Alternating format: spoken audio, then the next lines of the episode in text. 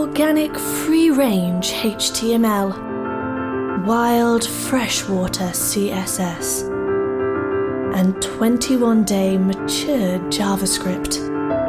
This is not just a podcast, this is smashing.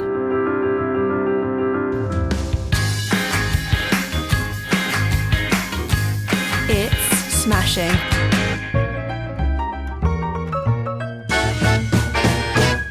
This episode of the Smashing Podcast, we're taking a look at what's new in Drupal 9. What are the major upcoming changes to this nearly 20 year old open source project? We talked to Drupal core committer Angie Byron to find out. But first, did you know that Smashing Magazine publishes a brand new article to the website five days a week? That's a lot to keep up with, but we're here to help. It's your weekly update.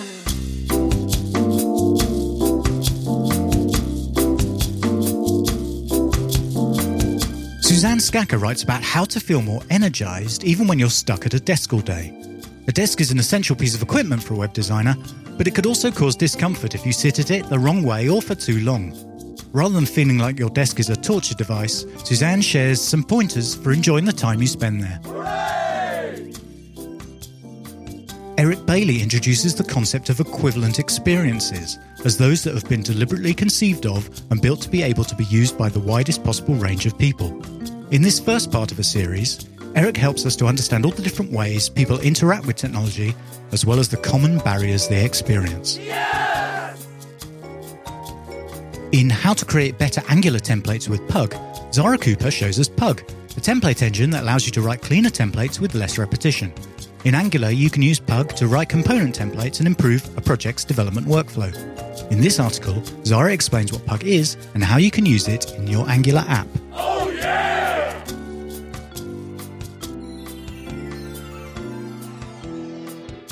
In How to Run the Right Kind of Research Study with the Double Diamond Method, Steve Bromley notes that although user research helps companies make higher quality software faster and more cost effectively, there can sometimes be resistance to the upfront costs. This article equips you with some of the tools you will need to run the right kind of user research study. And in part two of his Mirage JS deep dive, Kelvin Omereshone writes about understanding factories, fixtures, and serializers. Find out how factories, fixtures, and serializers enable rapid API mocking using Mirage.js. And that is your weekly update. Find all these and more at smashingmagazine.com slash articles. She is Senior Director of Product and Community Development at Acquia, a company you'll know from their software and services built around the Drupal ecosystem. She's been a Drupal core maintainer for nearly 12 years, as well as being an author for O'Reilly and an open source evangelist who just lives and breathes Drupal. Joining us from near Vancouver, British Columbia, she's passionate about getting new people, especially women, into open source. So we know she's a long standing Drupal expert, but did you know she once taught a dolphin to make marmalade? My smashing friends, please welcome Angie Byron. Hi, Angie, how are you? I'm smashing, Drew. How are you? I'm very good, thank you. I wanted to talk to you today about something we've certainly not covered on the podcast before, and have rarely actually touched on Smashing Magazine articles over the years, despite it being a hugely popular open source project with a massive community. And that, of course, is Drupal. Now, I've deliberately not described what Drupal is in my introduction because I feel like there could be a whole generation of web designers and developers who've never really come across it. And there are those who might think that we know what Drupal is all about, but that could be based off a view formed 10, 15, 20 years ago almost. So, what is Drupal as it stands today? Yeah, so we call Drupal a content management framework, and what that means is it's a, it's a it's a generalized framework that you can use to make uh, websites. You can use it to make mobile apps. You can use it to make just about anything you can imagine. Um, but it's a very content structured, content based central system. Um, it's used to power one in thirty five websites in the world, so it's it's it's out there and people use it. Um, it's been used a lot for government websites, uh, media websites, just about everything that you can imagine. It's even been used to power say the you know princess cruise ship schedules and things like that it's uh, it's used in a lot of different capacities So, how does it differ from other content management systems that people might have used in the past, such as WordPress or static publishing tools like Hugo and Jekyll? Yeah. So I like to say that um, if you know what you want is a blog or another thing that WordPress is really good at, WordPress is a great choice. Um, similarly, if you know that you need some highly customized, you know, sort of software that can only work with one particular backend system or, or things like that, a custom, you know, CMF framework like Symfony or something might be a better choice. Drupal is great because it sort of spans both. It has a user interface, so you can create content just by you know clicking and filling out forms, um, and you can extend it with its API. But it's built to actually allow you to do a tremendously amount of powerful stuff just by being in your browser, clicking around forms and buttons. Um, I use it a lot because I often have customers who don't really know what they want, and so you know they think that they want a blog, and then it turns out that oh but we also want an e-commerce component with this blog. Oh and we also need like a forum with five star ratings and reviews and these kinds of things. And with drupal that's just a few check boxes to start adding new functionality like that versus with you know wordpress it might mean you know putting a couple of different solutions together that you then have to integrate. And with custom code that's obviously custom code so it's going to be a lot of work for you. Uh, drupal has a, a, a whole library of contributed modules. There are you know something like you know 10 to 12000 of these add-on modules that can do uh, additional features. And then out of the box, especially if you haven't used Drupal in 20 years, um, Drupal is actually a really full-featured CMS these days as well, where it ships with media, layout support, all kinds of different things. So you briefly mentioned some projects before that are using Drupal. What is the sort of ideal project where somebody would reach for it over something else? Where does Drupal really excel? Mm-hmm. Um, I would say that uh, Drupal is great if you have, let's say, a uh, a website that, uh, or, or, like a, a, web presence where uh, there's a lot of different uh, subcomponents and you all want them to, cons- to, maintain a consistent look and feel. So universities use it a lot, for example, because they want to have the consistent university branding across all of the different subsites. However, they also want to give individual departments freedom to set up their own, say, you know, content types. So say the, the, you know, the art department might want to track, you know, artists and musicians and things like that and tying those to works that they've they've produced versus the IT department might want to be, you know, co- you know, contracting like these are the different, you know, people we do IT internships for, and these are the different people that work for them. And Drupal allows you to model all of that content together um, and create uh, dynamic views of it and and forms that you can just click together out of the box. One of the reasons I wanted to chat to you about Drupal at this point in time is that there's a major release around the corner, isn't there? There is, yeah. Uh, next, uh, well, I don't know when this will go out, but it's uh, June 3rd, so currently a week from today. And that's Drupal 9? That's correct. Now, a big new version of uh, a mature software product always brings with it big new features, doesn't it? What are the headline changes that someone would really notice about Drupal 9? Yeah, so if you're using Drupal 8 currently, the big news for you is that Drupal 9 is really not much has changed. Um, and that's a big deal for our community because in the past, when you wanted to move from say 6 to 7 or 7 to 8, that was a uh, it was a I wouldn't call it a harrowing process, but you could call it something like that, where that's, you know, we used to have a philosophy that we're going to break your code and not your data. So we would always be on the cutting edge of the latest things. And any kind of major version upgrade would come with it, um, you know, the need to port modules and uh, the underlying code with Drupal. And you'd always get the latest, greatest stuff, but it would come at, a, at an expensive kind of a, a costly upgrade process. When from Drupal 8 to 9, what we've been doing is building Drupal 9 in Drupal 8 effectively. And so Drupal 8 the whole way along has gotten the new APIs, the new features, all these kinds of things in a backwards compatible way. What Drupal 9 is going to do is cut out the backwards compatible stuff and put us all on the latest version of say Symfony, PHP, MySQL, all the new newest stuff there so that we have security support for those things for the next 3 to 5 years to come. Um, so from eight to nine, not much. If you last looked at Drupal, though, from say Drupal seven, uh, a tremendous amount has changed um, because you not only get the innovations that happen in Drupal eight, things like you know mobile experience out of the box configuration management, uh, the views module, which allows you to dynamically assemble lists of things uh, available out of the box, but you also get um, the the the features that have come within the Drupal 8 cycle. So those are things like uh, media library, uh, workflow management, uh, layout building capabilities, uh, you know, better automated testing, and all kinds of other things. One aspect I'm particularly interested in because it's something that's either lacking or patched on messily to many content management systems is this concept of structured data what do we mean when we say structured content, and what does Drupal 9 bring us in that regard? Yeah, structured content is a really fascinating concept, and it's been built into Drupal from from the early days. So you know, in a in a CMS like WordPress or or or Squarespace, something like that, you know, you would say, I want to download the photo gallery feature, and I'm going to enable the photo gallery feature. I'm going to get the photo gallery as the person who created it envisioned it. Um, in Drupal, you kind of go at it the a different way. What you do is you create your photo gallery feature from base components, and what I mean by that is you will create a content type called photo you will add an image field to it for the picture. You will add maybe a caption field. You'll maybe add alt, you know, attributes to the to the image and all these other kind of so number fields for the alt attributes, or sorry, for the height and width, text field for the alt attributes. There's many different kinds of things you can do, and then you'll create a view of photos, and you can choose if that photo uh, view is a, you know, say it lays everything on a six by nine grid, or maybe it does it in uh, two columns or whatever, and you can have full customizability over how and in what way it's it's produced.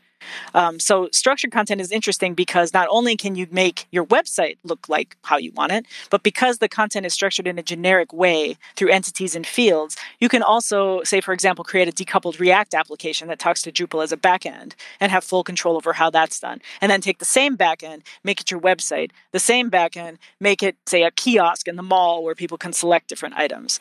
Uh, so a lot of people make use of gener- you know, Drupal as sort of this general content store that can then be talked to by anything and the way we can do that is because all the data that the CMS manages is is sort of abstracted.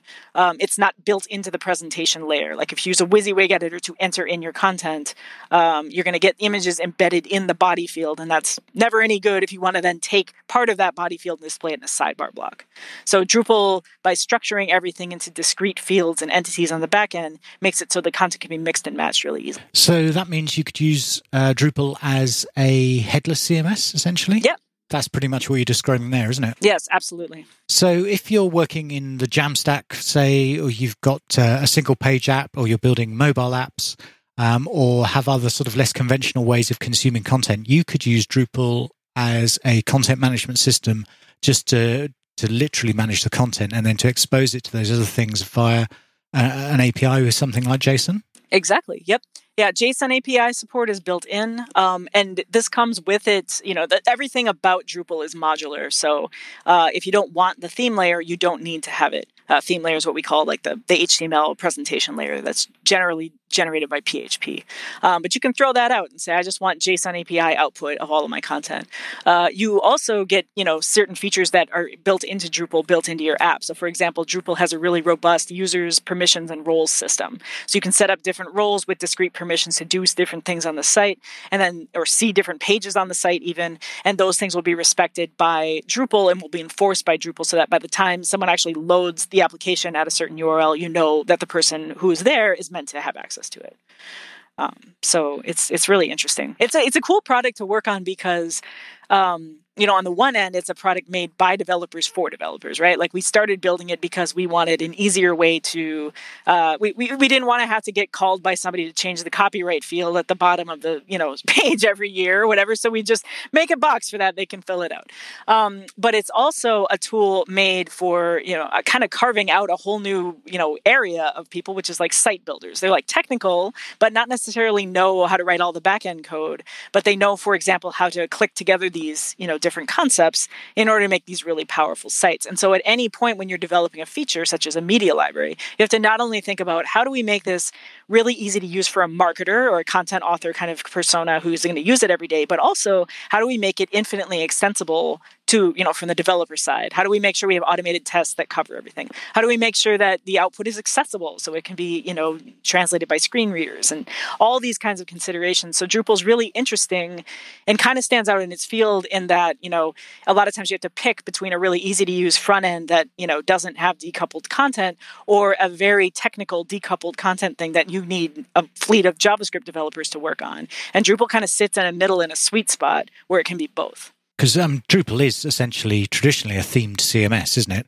Um, so if you're looking to build a, a, site, a more traditional site where you're using a theme to output HTML pages, CSS, uh, nice responsive web design that's going to serve your mobile devices, desktop devices, and so on. What sort of templating capabilities would you be looking at in Drupal? What what have you got available to use? Mm-hmm. So Drupal uses a it's a it's a Symfony library called Twig, and it's effectively HTML templates with kind of little special characters to do branching, basic branching logic, print variables, that kind of thing. Um, so that's kind of the default output that that Drupal does. Um, so you know you have a, uh, a sort of a callback that you know generates the output, and that's for, stored into an array. The array is passed to whichever output layer, like it could be JSON API as I mentioned before, and just blip big drop of JSON, or could be passed to the theme layer, which will then translate those arrays into you know this is the header, this is that, and it'll print it into these CSS uh, and and HTML variables like that. Um, I, I don't know if that answered your question though. Sorry. No, you did. Okay, great. I think last time I used Drupal, it was uh, using maybe Smarty. Is that right? Oh, Smarty. Yeah. Oh, that's like Drupal six days. Yeah. Yeah, it's maybe Drupal six or Drupal five even. Yeah. Oh, that's fantastic. Yeah. So, yeah. Twig is a similar uh, concept to Smarty, but um, the the nice thing about Twig is it better enforces the uh, separation between your business logic and your presentation logic. So Twig is not really you can do it, but it's not set up as a best practice for you to um, sit there and start, you know, putting a whole bunch of like you know functions and you know objects and classes and all that stuff in your actual html files. Your html files more or less stay html files with just these little special placeholders in them. And then your business logic all happens behind the scenes in a module or in a pre-process function or something like that. So that separation actually makes things a little bit more straightforward and safer for developers who aren't so used to working in the back end world. Maybe they're more comfortable doing front end development, uh, but a lot of the hard logic is separated from the HTML and CSS. That's right. And the other thing that you get as a benefit out of that is um, Twig is really good about auto XSS uh, vulnerability escaping. So, a common thing that can happen when you're writing your own theme from scratch is you start printing variables directly, and then someone, you know, creates a username like apostrophe little Bobby tables or whatever, you know, that kind of thing, and messes your whole site up. So, Twig is great because it has auto escaping of, of variables like that. So, as long as you're sticking to the APIs and you're using them directly, you won't accidentally introduce, you know, either a JavaScript or SQL vulnerability in your site just by trying to make your theme look nice. And in terms of the content authoring experience, I know a lot of people in the web design industry have seen some of their business go away, particularly at the lower end, to these extremely user friendly services, things like Squarespace. Um, how does Drupal compete with that sort of authoring experience that people get from these very polished and, and slick services? I will say we've come a long way. you know, I don't, we're definitely not at a Squarespace level. You know, I'll just say that flat out. Squarespace has the advantage where they are not building structured content in that brand. They're building pages. And so the pages are self contained and they can have full control over the HTML in there and use, you know, nice front endy tools to, to get at them. Drupal, by nature being structured content, you know, I mentioned the benefits are that the content can be mixed and matched. It's easy to, you know, output the content in a variety of different for- fashions um, but the disadvantage is that you know our front end tools are not you know they they respect that structured content nature, so you don't see like a take over the page in place editing experience with with Drupal as it stands. However, I will say that there's a bunch of uh, people doing a lot of work. So core itself ships with in-place editing, which is the ability to, you know, click on a field and edit it right in place without having to go to the back end. There's also the settings tray, which if you want to, you know, make a quick configuration change to say the the site name or the, you know, the location of a block or something like that, that's built in there. Uh, the layout builder has some drag and drop capabilities in there as well. Uh, so we've really made a concerted effort to improve the content authoring experience in Drupal.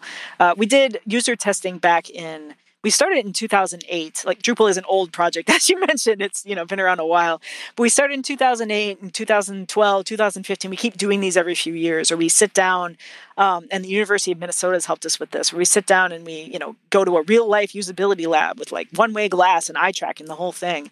Um, and and through that process, really saw that while you know the back end of Drupal is amazing and people love it because it's flexible, it's well documented, it's you know it's it's architected amazingly, all these kinds of things. People really did struggle with the front end. So I kind of I made it my personal mission. I know the Dries made it his personal mission, the project lead as well as the community as a whole, to really bring that quality of Drupal to the front end as well. And so we've, you know, added a whole bunch of capabilities since then, like a backend admin theme, um, some of these co- content author friendly features like workflows, media, that kind of stuff, and putting it first and foremost in people's hands so that they don't, you know, have to hand write HTML tags or this kind of thing, which was like the case many years ago. So. One of the things that often attracts developers to simpler publishing systems rather than the full stack CMSs is this concept of having everything managed in a Git repo so that changes to a live site can be atomically deployed and that Git repo is kind of a single source of truth for the project. You don't have multiple copies of a database representing different versions of a, of a system. It gets around this issue of developing a new site feature in one environment and then trying to figure out how to build that up and deploy it to the live environment, which of course may have changed since they started working on the feature. Does Drupal offer any way to manage that particularly difficult process? Yes. Um, starting with Drupal 7, in fact, we uh, had a concept called the features module. And what features were were the ability to combine both, you know, module functionality as well as configuration changes and deploy those as one, you know, chunk of logical code uh, between environments. So in Drupal 8 and 9, we've improved upon that ability by building it right into the core system. So there's something called the configuration management system.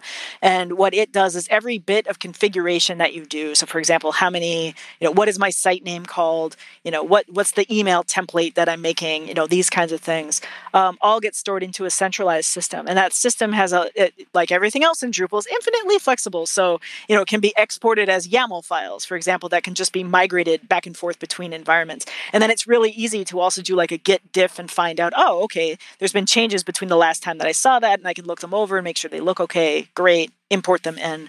Um, and there's both GUI tools for doing that as well as command line tools for doing that.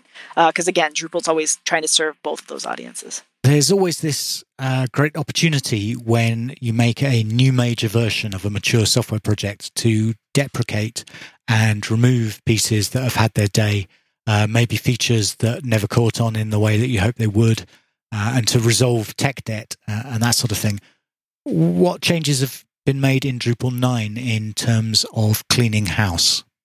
Yeah, yeah, we did take the the major version bump as an opportunity to really clean house. So what we've been doing throughout the Drupal 8 cycle is, you know, envisioning new ways of doing things. So better um, a, you know, better, clearer APIs for, for example, managing entities or configuration or that kind of thing, or um, like a more modern JavaScript library for handling drag and drop or that kind of stuff.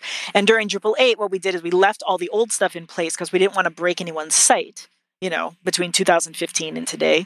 Um, but Drupal 9 gave us the opportunity to say, okay, um, as we went along the way, we just marked all these things as like at deprecated. Um, and so we could find them later and be like, that's the stuff we need to clean up. And so Drupal 9 went through wholesale and got rid of all of the deprecated, um, you know, functionality.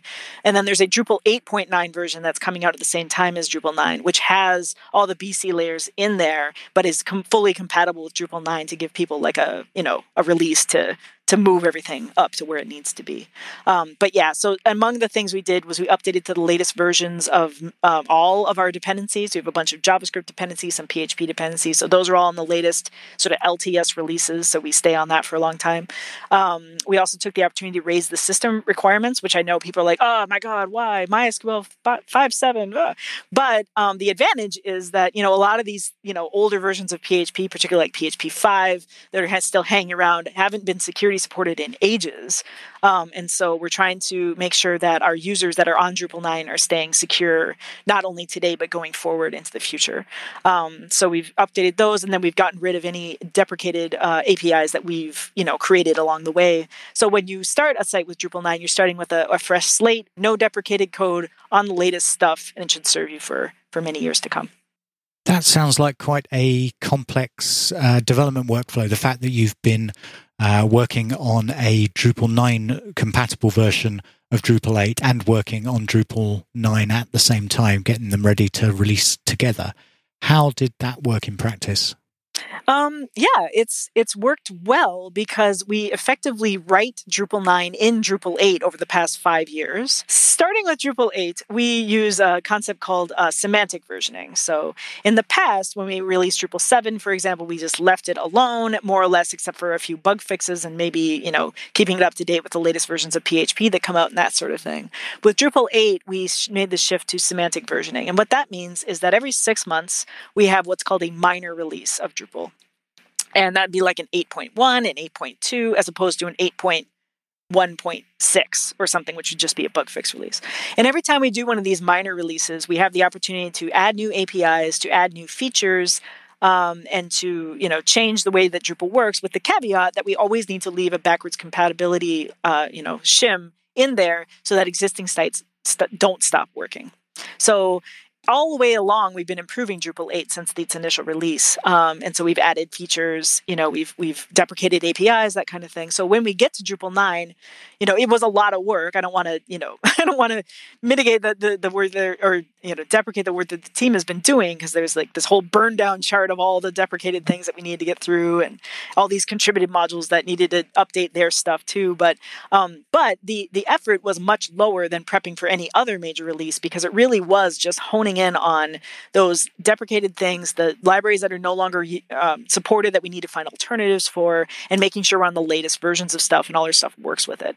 Um, and so that that's the delta between 8.9 and 9 will be it's you know I think uh, I think it's something like a 12% reduction in code or something like that is what we managed to do. But otherwise, they're identical because they're all using the same stuff. Wow. So it's just like Drupal 8, but the shackles have come off. Yes, that's a great. I'm going to quote you on that. That's great. I love it. Have you thought about joining our marketing team? No, I'm just kidding. historically, and uh, Drupal is certainly not alone in this, but there has historically been quite a lot of pain in moving uh, sites from old major versions to newer major versions of Drupal. It sounds like maybe with this process of developing uh, Drupal 9 inside Drupal 8, maybe that has been uh, resolved slightly. So, should moving from Drupal 8 to Drupal 9 actually be fairly straightforward? That's right. Yeah. If if I think there's basically three scenarios. So one is if you were running Drupal 8 and every time a new minor release of Drupal 8 came out, you upgraded it to a right away and you started making use of the new stuff, your path is going to be basically nothing. Like you've already been doing all the work and you're fine. If you moved to Drupal 8 a while back and you haven't been keeping up with the BC uh, you know, changes, there is a little bit of work for you. It's definitely the easiest upgrade in uh, over a decade of our software anyway. Um, and we have a ton of different tools to help you with it. There's a dashboard that shows all of the contributed modules and what their Drupal 9 situation is. There's automated tools for going through and checking your code and flagging any deprecated uh, functions that you have. Um, and there's tools for automatically, you know, going up and finding, oh, this is the latest version of your module and it's Drupal 9 ready. You should go download it, that kind of stuff. Um, so from Drupal 8 to 9, I would say that that part's pretty well covered. If you're coming from a prior version of Drupal, say Drupal 7 or below to Drupal 9, that does start to look a little bit trickier. Like among the changes that we made in Drupal 8 were, for example, we moved entirely to object oriented PHP and we started utilizing design patterns that were found in other software projects, which is a really smart thing to do architecturally. But it does mean that if you had a ton of custom code in your old life, that in Drupal 8, you're going to, or in Drupal 9, you're going to need to find alternatives for that. So um, Acquia is a product in development uh, called Acquia Migration Accelerator, uh, which is aiming to solve that problem where we're creating like a nice, you know, reactified application which reads in your old Drupal 7 data, uh, creates equivalent Drupal 8 data for you, along with all the modules that you're going to need that map to your old Drupal 7 modules where possible, um, to try and expedite that process quite a bit. Because um, we want to make sure that everybody who's on older versions can still make it over to the new uh, to the new world order where everyone's on the same version and we're all working together. You know, um, and then in addition, we've also extended the Drupal 7 um, the the community, like the open source community of Drupal, uh, has their their end of life in Drupal seven as of November of next year. Currently, anyway, we need to discuss whether COVID impacts that or not. Um, but uh, but the there's a number of different companies, and Acquia is one of them that offers uh, extended support for for uh, Drupal seven beyond that, so to 2024 at least. Um, and so that that that you know, sort of makes it so that people who have an easy upgrade have a year and a half to get it done. People who have a less easy upgrade have potentially like three and a half years to get it done or longer if they need to. Um, you know, it, and we're trying really hard to make it possible for everybody to move over and then building tools like Acquia Migrate Accelerator to, to help, you know, speed up the process. I'm intrigued by the sound of this functionality to scan your code and find out if it's going to be Drupal 9 compatible. Is that essentially a static analysis tool? It is, yeah. So static analysis has its limitations, right? Um, so we've built a little bit. It's a it's a library called Rector PHP, um, and it's used. You can use on any generic PHP code. It's not specific to Drupal, but we've built a wrapper around it um, called Drupal Rector, which my understanding is it it adds a little bit of extra things where it you know there's certain stuff that we know when something is dynamically uh, loaded up. The uh, you know the the argument that it's looking for might not be present and that wouldn't be necessarily um, addressable you know when it's just in static code and it's reading dollar signs and stuff like that. And so um, there's been a little bit of extra wrappers to look for some of the co- most common issues that we find there. Um, and the other cool thing, uh, I'm sorry, I got those two confused. PHP Stan is the thing that scans the code. Rector is the thing that can automatically apply changes to code. And so we've been using those in tandem. So PHP Stan to do the static analysis plus a wrapper for some Drupal specific things to catch some of the dynamically loaded problems. Um, and then uh, Rector is a thing that's being used to say, you know, it used to be Drupal underscore set underscore message, a procedural function. And now it's this arrow, you know, Drupal message or whatever it is, you know, and it automatically can make those changes for you um, so that you're really only honing in on a couple of, you know, trickier API bits that can't be automated for you. But we have a dashboard on dev.acquia.com that goes through, you know, all of the contributed modules. And I, I'm going to get the numbers wrong, but it was something like 50% of projects are either done already for Drupal 9 or they just need like one or two line changes that can be done with this automated tool, uh, and then they'll be good to go. So um, the two of those tools together in tandem have been excellent. Um, what I'd like to see is when we make API changes going forward in Drupal 9.1 and 9.2 and so on, that we actually uh, couple them with a rector, you know, rule that will automatically fix them in modules going forward. Because then we could cut this, you know, transition period down even further in in future releases. That sounds really smart. Is this something that users with Drupal 8 sites currently can start using in preparation for Drupal 9? Yep, absolutely. Yeah, we've been recommending people start doing this since beta, which was a couple of months ago. So, uh, yeah, there's a couple of, uh, I don't know if it's the best to like send you links or something like that, but um, there's a project on Drupal.org called Upgrade Status, and that's a nice jumping off point. So that's the thing that gets you the, the dashboard overview, looks at all your modules, tells you a red, yellow, green, whether or not it's ready for Drupal 9, and can point you off to the tools that either, you know, can help upgrade your site for you or uh, help you upgrade upgrade your own code in cases where you've extended Drupal beyond its its normal capabilities. So, say somebody listening to this has got a WordPress site which they've built over the years. They've got maybe multiple themes and child themes, dozens of add-ons. It's it's straining. It's bursting at the seams. it's beginning to sweat, uh, and they they're looking at Drupal. They're thinking, uh, "I like the sound of this. This sounds like it's built for more the sort of project that I've got here." What would the process of moving a, a site on something like WordPress over to Drupal look like? Yeah, so Drupal, one of the features of Drupal 8 is the the Migrate API, which is something we're making use of in Acquia Migrate Accelerator as well. Um, and the Migrate API is generic; it doesn't care what you're moving to or from. We happen to use it to move from Drupal 7 to Drupal 9, but you could also use it to move from WordPress to Drupal or from Drupal to WordPress, for that matter. Uh, please don't, but you could. so, um, so there is a there are a bunch of plugins for the Migrate system, and one of them does uh, add WordPress specific uh, knowledge to the Migrate system and so it sets up WordPress as a source, Drupal as a destination, and it moves uh, things over there. Uh, you know, it that'll work for the data of your site, the actual functionality of your site. You'd have to do some some research to figure out if you you know say I was using this plugin in in WordPress that maps to this module in Drupal.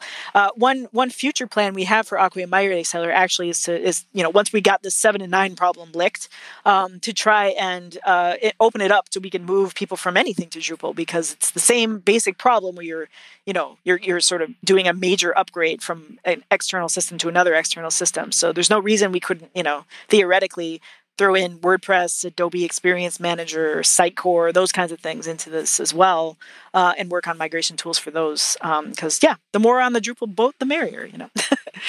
um, Drupal has been a project for nearly 20 years at this point. It's obviously got a healthy ecosystem, uh, loads of uh, committers, loads of support. Um, it's got uh, companies built around it. Um, but obviously, a project this big has to keep evolving and, and keep bringing in new blood. Are there any initiatives to bring new developers into the Drupal family? There is. There are. Um, there's a couple of those. I, I, would say the the one that I'm the most excited about that um, you know is very ambitious, and so we didn't get it done in Drupal eight, but it's the uh, the we're calling it the Admin UI initiative. We probably need to split that up into several smaller initiatives, but effectively, it's an initiative to um, modernize the JavaScript of Drupal. Um, and that means a number of different things. Number one, we're using jQuery because that was the hottest thing back in 2006 or whenever we made that decision. Um, and moving it more to like generic, you know, uh, ES6 or, you know, I don't even know. I'm sorry, I'm not a JavaScript person, so I don't know what the latest, but, you know, whatever the latest ECMAScript is, we'd be using that. Um, and, you know, uh, but it also means, you know, drilling down like Drupal 8 in particular already went a long way to making Drupal really accessible for front for um for decoupled builds so you know having a JSON API output. There's a there's a distribution called Contenta that is gets you up and running on a Drupal site, sort of catered to headless if that's what you want. Um, so there's a bunch of stuff in that area, but I would love to do even more. You know, knowing that that is a that is a more or less a best practice now is like you know sort of build this this decoupled front end to a back end and really hone Drupal for that purpose. So I think that's part of the JavaScript modernization, and then the other part is you know a lot of our admin uh, experience tools are still kind of in that you know php client server model where like a person clicks a button there's a request to the server something churns and then you get output. I would love to bring in more of the sort of dynamic instant feedback you know that react vue angular some of those libraries make uh, make possible. I would love to get some of that in the actual admin interface both you know just so the core interface looks nice but also because if we could develop a set of components say react components or something like that um, all of the uh, Drupal modules that plug into Drupal could also make use of those, and it wouldn't be like reinventing the wheel every time. Uh, so I think that's going to be a major focus for Drupal 9 is, is sort of modernizing the JavaScript and the whole overall developer experience of Drupal for JavaScript developers. Um, and then in addition to that, we're also trying to minimize the amount of work that people who are developers and already know Drupal have to do through the automatic updates initiative is another big one that I'm excited about. Where um, right now, if you want to update your modules, that's pretty straightforward, but updating core requires some manual work, um, and we would like to like get rid of that so that everybody can you know stay on the most secure version and that kind of thing. If it hasn't come across, Drupal's very concerned about security. you know, we we run we run some major like governments of the world. We are running like the Grammys or whatever. Like a lot of people depend on Drupal for being rock solid, and so we spend a lot of time being very concerned about the security of the software. You know, making sure our security team is responsive not only to core issues but anything that happens in our contributed module space. Um, you know, we we take a lot of care about accessibility. We make sure that you know the any change that goes into core goes through a series of gates and make sure that it's WCAG compatible and uses the correct ARIA attributes and all that kind of stuff. So we really have spent a lot of time making sure that things are good. And now I think the next phase of things is going to be opening up all of that effort that we put in to make it more accessible to more people. So it sounds like Drupal takes long term support very seriously. That's correct. How do you balance having a modern code base? Uh, you mentioned updating uh, the style of JavaScript that you're using, having something that's attractive to developers, yet still having something that's stable and isn't following fads, isn't bringing in dependencies that are going to quickly go away, that you can rely on and, and is going to be a bit boring and keep running and be supportable? that is a fair question. Um, I think a couple of different ways. So, uh, as I mentioned, Drupal is is very modular. Um, so, one thing that has led to success in the past. So, JSON API is a good example, right? There was a lot of contention about what format are we going to standardize on for for Drupal itself to output, um, and we settled on JSON API for a number of reasons. It's an open protocol. It's not backed by one particular company. Blah blah blah. There's a bunch of stuff. So. Um, when we did that, we we actually prototyped that in Contrib first. So we created a contributed module which can iterate very fast and easily, and we can even just say, "Oh, that didn't work out, delete it." You know, so we were able to innovate really fast out in sort of this contributed module space. So we started there and saw that, hey, this thing has some legs. Like people are actually making use of it. They're providing really great developer feedback. We've got Drupal people on the JSON API spec writing team. You know, like this is actually really good. Let's bring that thing that we already know works into core. Um, and then we did so. But it's still just a module. So let's say that, you know, next year XML RPC comes back from the dead and that becomes a thing that everybody uses, right? Um, it's still possible that we would just leave the JSON API module in there. We would get a new XML RPC module. We would enable that by default, but still leave the old thing in there. And then when Drupal 10 came out, we'd take the old JSON API module, move it back to Contrib, and people could still use it. But what ships in the core software itself would, would just be following the latest trends. So this way we kind of get the best of all worlds because we're able to innovate quickly. We're able to make the best decisions possible for what the default Drupal user experience will be and developer experience. Um, but then we're also able to backtrack on decisions if necessary to, you know, to, to do different things instead. I think what would get really tricky would be like if we wanted to throw out the entire theme system and replace it with angular for example that would be very that would be hard right it's really hard to make um, you know all of the modules have to write four different ways that they could do their templates you know and that kind of stuff. So that one we would need to think through more but that general approach of figuring out a way to plug into the system leaving the old way in there as a as a you know as a crutch for the people who still need it and then when we retire things we retire them gracefully so they're still available to people but just not part of the core product i think that's generally how how this goes and i guess it's that continuing process that's brought you to this point where you've got drupal 8 with all the backwards compatibility I'll call it baggage, baggage uh, that you're now shedding and moving forward with Drupal 9. That's right. Yep and we'll do it again in Drupal 10. Yeah. so. sounds like it sounds like a very important release for Drupal. Is there anything else we should know about it? I mean, when is it landing?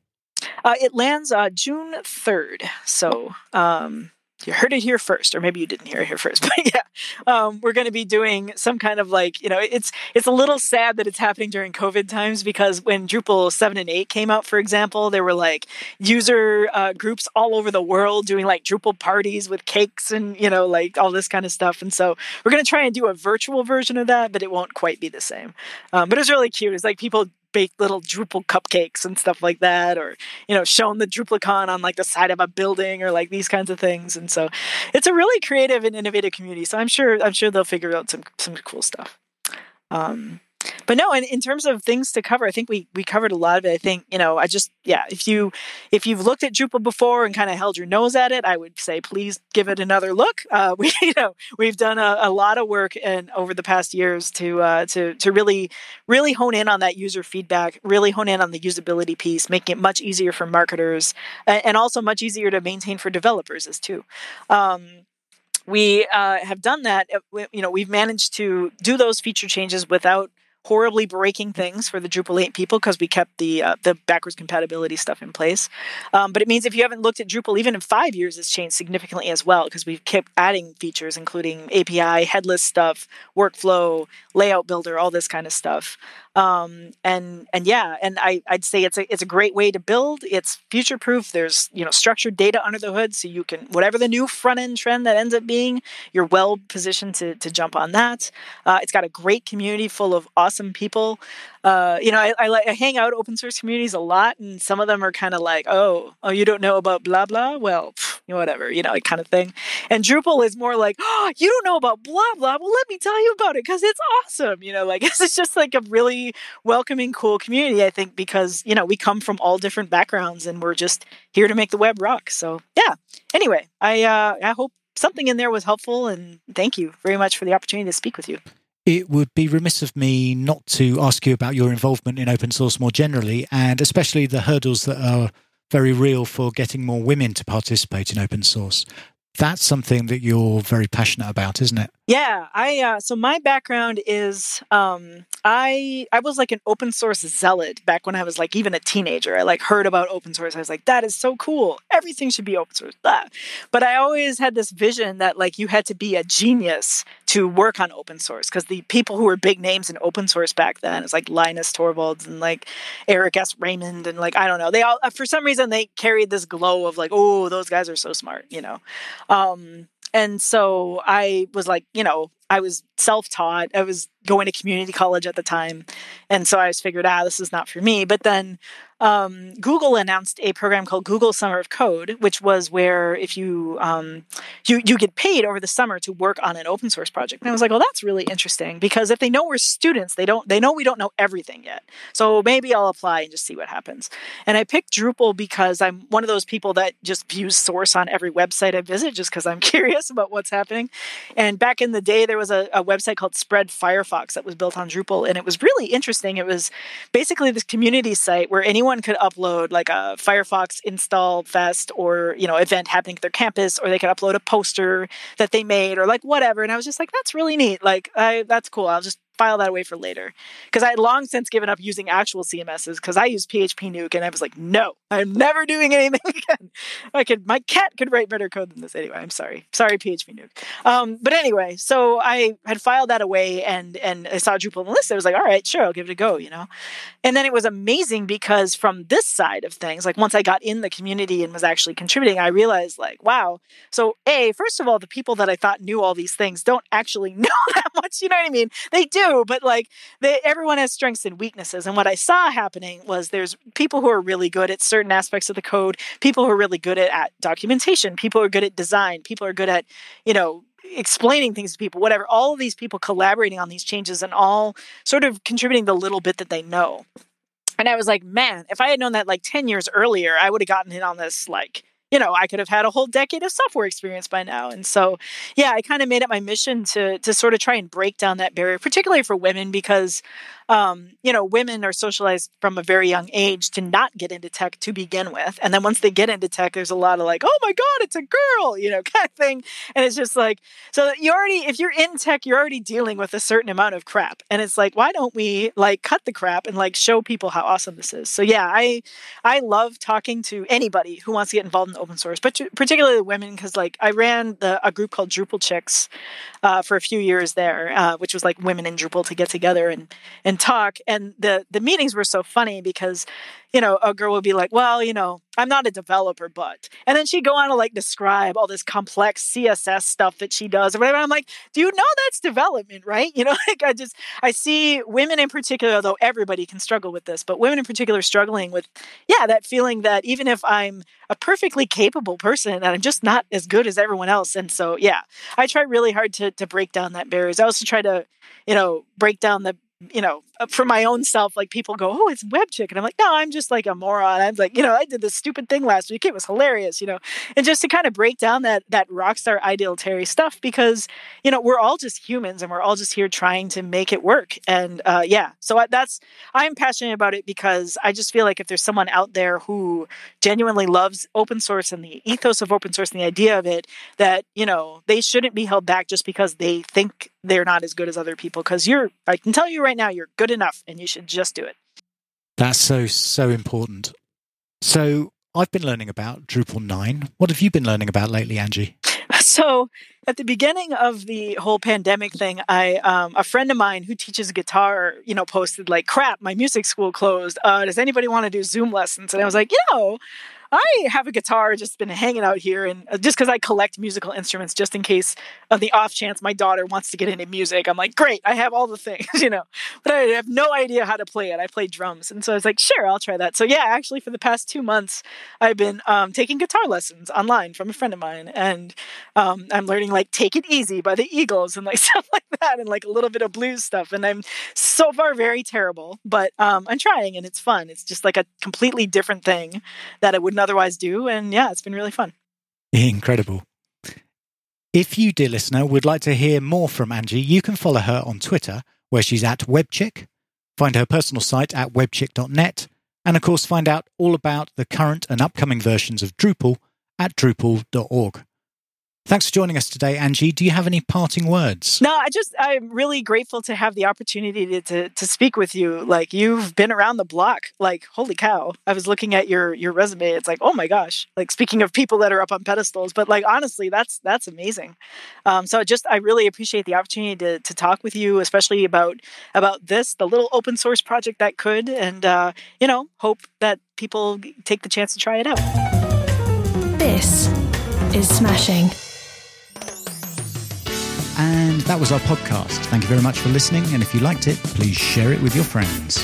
Find us on the web at smashingmagazine.com, on Twitter at smashingmag, Smashing Magazine on Facebook, or in the supermarket by the cat food.